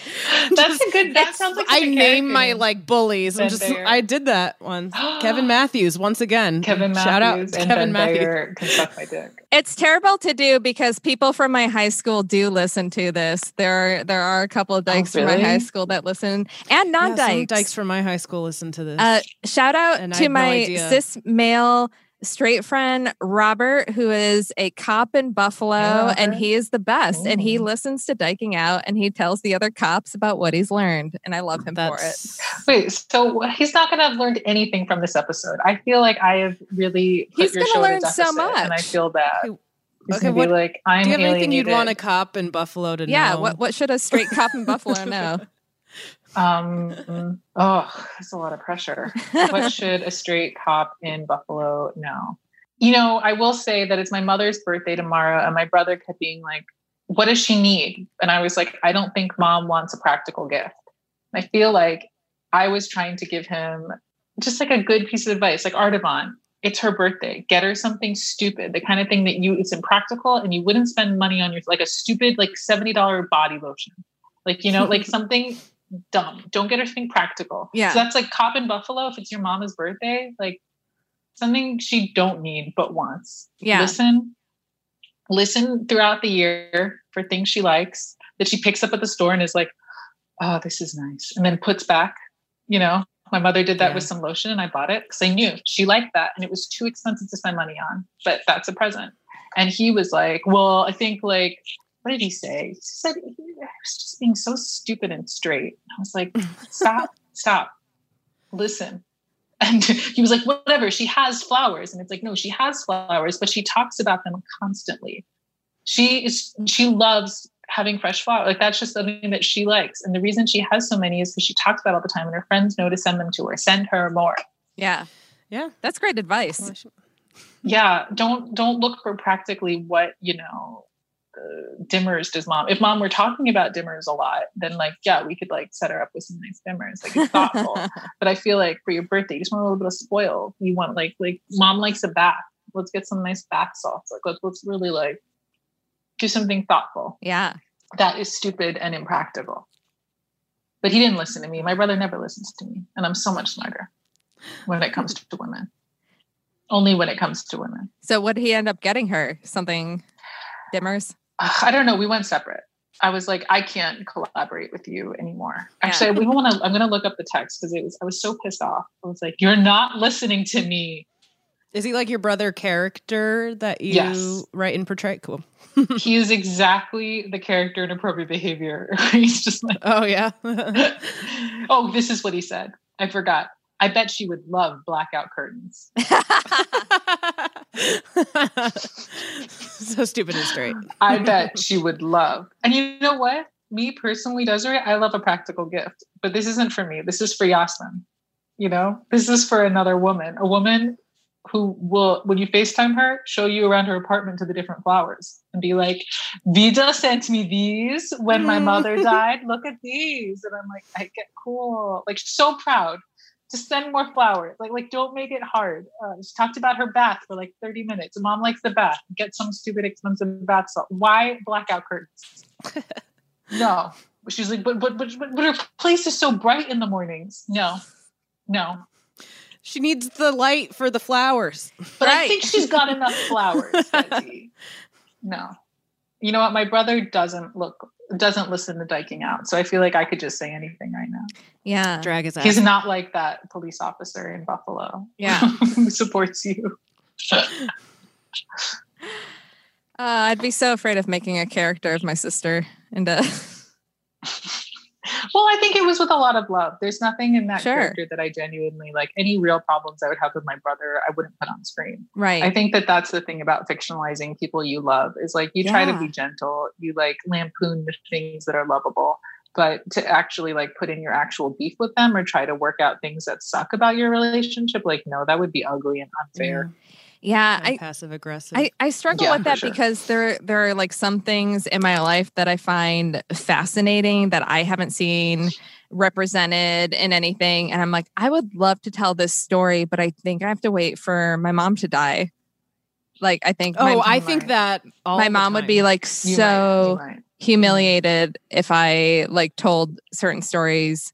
I mean, the question is though, who's the butt of the joke and like who's being Right. exposed, who's vulnerable? Like I wouldn't, I wouldn't want to do things where my loved ones were made vulnerable. But I, I think that in all my work, I'd like to think that I'm the one who's the most vulnerable. Yeah. It comes across that way. Cool. Yeah. Cool. What what was it like working on Cameron Post, which is something that you you hadn't written when your stuff is, you know, mostly like very honest and real to your experience. Uh, Cameron Post felt very honest and real to my experience. I mean, we adapted the script, and it it was an easy tie. Like it it wasn't literal as a translation to my life, but it felt that it was about you know being a teen and wanting to be better, Yeah. like wanting like well, like you know, a couple things. One, feeling sick and wanting to get better is something I, I definitely related to that there's something quite wrong with you and that if you just like follow a prescriptive course of action you could exercise yourself of those sins. And then um also that moment in life when you realize like none of the adults have any answers and you're kind of fucked you're kind of on your own. And it was also about the humor and putting myself in there. It felt personal. It felt weirdly personal. Yeah. Yeah, it really resonated with my girlfriend. We saw it in theaters, and We did too. she- thank you for going to the theater We went to the Oh, theater for it of as well. Yeah. Oh yeah. Um, Allie had to leave uh, for a second because she didn't realize how relatable it would be. Like she was sent away to a camp in the No, woods she for like trouble. Yeah, it was like a little too real. Um, Fuck. Yeah. which I didn't realize actually That's happens. right. I mean, you read about it, but um, yeah, it, she said it was very accurate. Wow i'm so sorry to hear that Yeah. she's from the south right Yeah, um, there's a place in Knoxville, Tennessee. A lot of people. It's called the Peninsula, and it's a big like psych ward, and it also has. Um, it's not where Garrard Conley went for for Boy But Erased, is- but that because that's like another Tennessee based conversion oh therapy. yeah, it is where I've heard like drag queens on RuPaul, like RuPaul's Drag Race, talk about being sent to the same one. I guess it's a popular Southern place. They send troubled kids, um, and it sounds horrifying. They just like break you down fully um, to build you back up, and obviously it didn't work. Yeah. Melody and I were uh, AMC Stubs uh, members and trying to support as many like queer and female directed movies as possible before this all happened. So Yeah, you guys are fighting the good fight. Thank you. It makes trying. a difference. You really feel it. And and the business of making movies is a lot about eyes and ticket sales. So Yeah. when people show up and see people, it's like voting.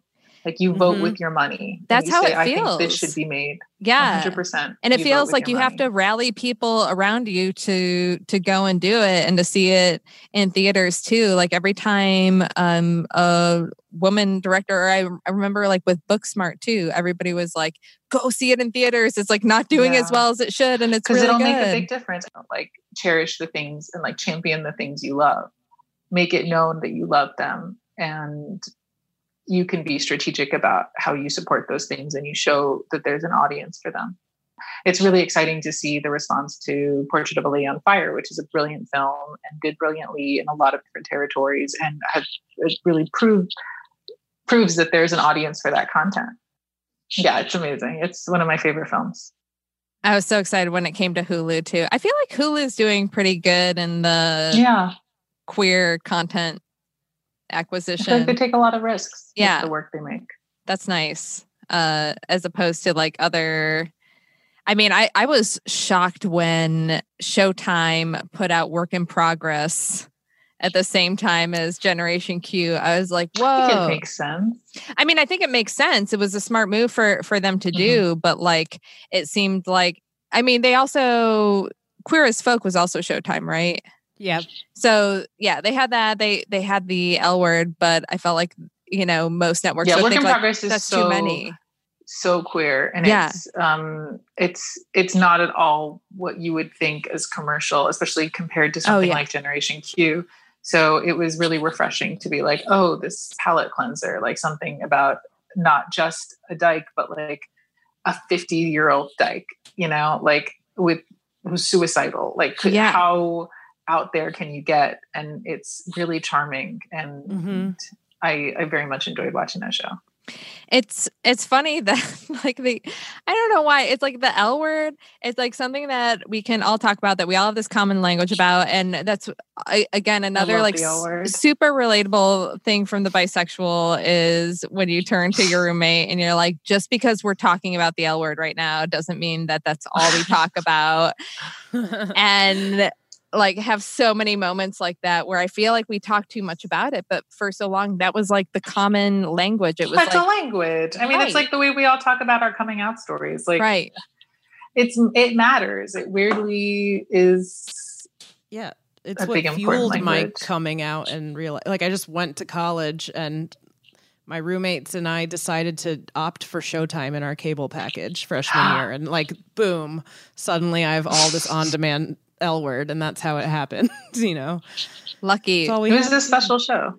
Do you have any upcoming works that you can talk about that are like your personal projects? I'm developing things. I'm I'm working on a a gay rom com right now, and also I wrote a a script. Uh, a, t- a Farsi language movie that takes place uh, during the Islamic Excuse Revolution. Me? Yeah, I'm really excited. But That's you know, who knows when we'll shoot it because Right. of the way the world is. So it's all a huge question mark. Well, yeah, that's very exciting to hear. Yeah, I'm excited. I mean, it's fucking intimidating to to make a film about a country you've never lived in. But Right. It feels like I have to do this. And it just was one of those stories that kept calling out to me and was like, I, I want to make this very badly. So I like it. I like that they're both such different projects. That one is is, you know, period and disco and 70s and Farsi, and the other one is like you know, Nora Ephron, romantic and Yeah. Well, I feel like we've taken up a, a good amount of your time on a Friday night. Uh, it's time to call my mother, guys. yeah. I gotta say, she texted me before this. She was like, "Can you get on the phone? I have a problem." It Oh, means there's a computer no. Problem. It means that she can't get into her email or something, and I, I just I gotta call my mom and help Yeah. her figure out like the New York State website or something something soul crushingly boring. okay, well, salam beresun to your mom. Um, And uh, any- what's up to your mom from me? You know? Yeah, yeah, yeah. And and look up Melody by Arash for sure. I will. I will. I mean, I'm, it's gonna be my new ringtone. it's it's catchy. Thank you. It was a pleasure meeting you, Desiree. Thank you so much, guys. I really appreciate it. Thanks for watching my work. No shit, Sean. I, mean, I didn't cook you anything, but oh, next time. know. You'll get it later, Karen. Just got to learn Farsi. It's I'll explain it. Bye. It's so nice to meet you guys. Have Nice a to great meet you Friday too. night. Enjoy enjoy your partners. Thank Yes. you. Take take advantage of the fact that someone can touch you because no one can touch me, and I am going insane. Well, I guess I need to learn Farsi. That's my takeaway of that interview. Melody, you gotta Yes. get me up to speed. Though I think I kind of knew the gist of what was going on, of what was being exchanged. Yeah, I followed. I think our listeners Yeah. hopefully Well, could. Desta Shoma Darnakone for bearing with us. And that's the very fancy way of saying thank you that she talked about. yes. That's like, may your hand not hurt, or we just say merci. So you could start with that for your first Farsi word, merci. That's very close to French. Farsi is the only Middle Eastern Indo European language. Well, that's interesting. I mean, this episode is Persianality, so you know, any any last things you want to say about that we didn't cover in this Persian heavy interview? We didn't even mention that Persian culture is gay. Like it's just gay. The men are flamboyant. They're constantly shimmying and shaking their shoulders. Like the men are very effeminate. I think it's it's get very gay in that Yeah. way. Um, and that the women pretty much run the house, and the men are pretty like the dads are always very beaten down to you know a shell of a man. Um, and it's very like butch mom effeminate dad. I don't know. I'm generalizing Sure. and I'm speaking about my experience and a lot of Your dad's listening. He's like, "Hey." oh no, he'll be the first to admit it. Um well, wasn't am I wrong in remembering that the infamous South Park episode, the lesbian one, was also it was like lesbian and Persian? oh my god. the Scissor Me Xerxes. didn't see that. What? episode? I didn't see that. well, I always had to sneak watch. Oh my god. There with. is an episode that's like all about like the the scissoring jokes run through the episode and I remember seeing it when I was younger and it's so funny but I think it's like the plot line it's like lesbian meets Persian culture.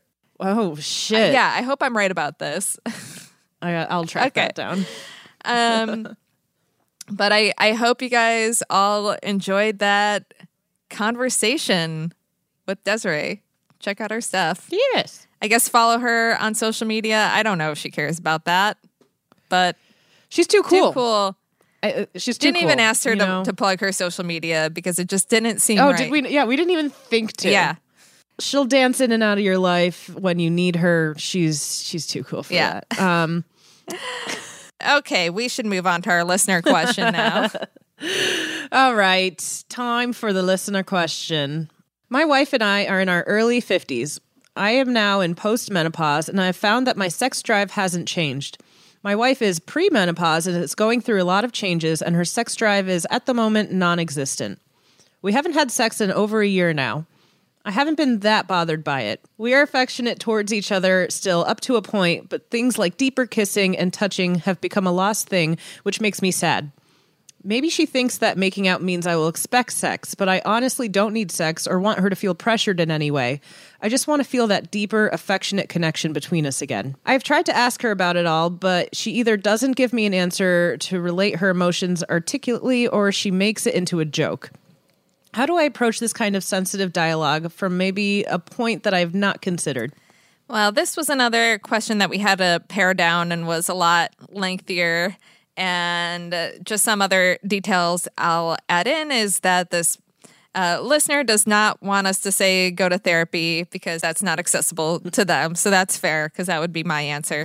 and uh, and also that there may be some body weight insecurity issues with the wife. It's hard to give advice to you honestly uh, on this one because I don't know what conversations you've had, but I think the key is communication. And even though if she jokes about it when you try to communicate, maybe point that out and say, hey, I'm really trying to have this conversation with you, and you keep making jokes about it, and that makes me feel like you don't care about my feelings around this, or something like that. Like, let her know exactly how you're feeling. Let her know that sometimes you just want to make out without it leading to sex. Like, maybe you say, hey, I don't want to have sex right now, but I really want to make out. Let's do it.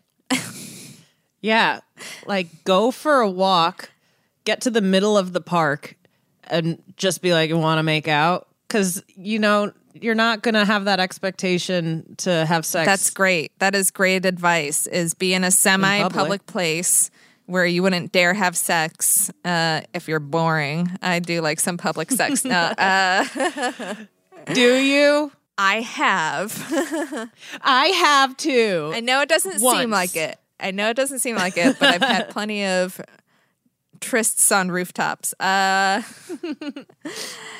yeah, it's it's a sensitive issue. There are a lot of things that for any human, a lot of factors go into like whether or not you want to have sex, and it can be very uh, emotional. I know Sydnee Washington has a joke about how like she can't come unless like all her bills are paid, her you know her checkbook is in order, everything like that. It's like for some people, just like minor stresses will make them not in the mood. Sometimes the fact that I mean, if you haven't had sex for over a year, now now it's its own thing. Now it's become like this big stressful thing to confront, which is also enough to keep killing the mood. if there's like some anxiety around and it's like this big issue of like, well, we haven't done it in a year. So talking and then baby steps of working up to it and yeah i don't know maybe just just finding a way that you both can be comfortable and being open and and honest with each other uh but you just both need to feel safe Yeah. I mean, look into oysters. I'm just thinking of oysters. aphrodisiacs. Yeah, okay. well, for me, the benefits of marijuana for my sex life because I am on antidepressants and Prozac just kills your libido. I really like I have to get very crafty and creative and sex is becoming a thing now that I've switched medications and this works in every other facet of my life except sex. So, yeah, um smoking weed really helps. Um, if you're in a state where it's legal, you can go seek out a certain indica or one that is good for body highs. And if you're not in those states, I've heard oysters do great things. Pretty sapphic. I think too sometimes just changing uh things up a little bit like you might not feel I don't know like sometimes uh I know for for me personally sex might not be a priority. Like I'll feel like my life is so busy and there's all this stuff going on and then I won't make sex a, a priority. And in order to make it a priority um you have to add like an element of excitement because when things are exciting you kind of bump it to the the top of the list. So even something like you know doing it at a time of day that you normally don't do it or a place in the house where normally you're not getting it on like that that can be enough i think to at least get the conversation going in my experience It's a delicate dance. Like don't like make it a priority, but don't feel like overwhelmed by a priority. You Yeah. know, like don't make it feel like a, a thing, but but do like wha- yeah, I mean, we'll we'll talk about it if we feel like we've kind of gone a little bit without having sex, and we'll kind of check in and be like, "Hey, I I am very attracted to you, and I want to be having sex. I don't know why, but I've been just like stressed out or really tired, whatever." And then she'll be like, "Oh yeah, me too," you know, and that's like enough to just break the tension, so it's not sitting there because Yeah. the the tension um, around not having sex and I think the fear of lesbian bed death is like also a boner killer, you know? Um, so, you know, best of luck. I hope you come soon come Yeah. again. with your partner. Uh, you could do it by yourself anytime, honestly. But it sounds like it's not about the coming, it's about the intimacy. Uh, Right, right, right. get right, that right. intimacy. Well, if you have a, a question for us, you can send it in to dykingout at gmail.com or you can go to wisio.com slash dykingout. That's W-I-S-I-O dot com. Yeah, if you want something immediately or maybe more private or it's a more specific, lengthy, detailed question that we couldn't possibly read on air, please just go to wisio.com and for a little bit of money, uh, we'll give you the best answer that we can muster on video. Uh, follow us on Patreon for extra content. You can follow us at Instagram, at Dyking Out, Facebook, Twitter. We're all over the place. Do it if you haven't already. Follow me at TGI Carolyn. Follow me at Melody Kamali. And we will dike out with you with another exciting guest next week.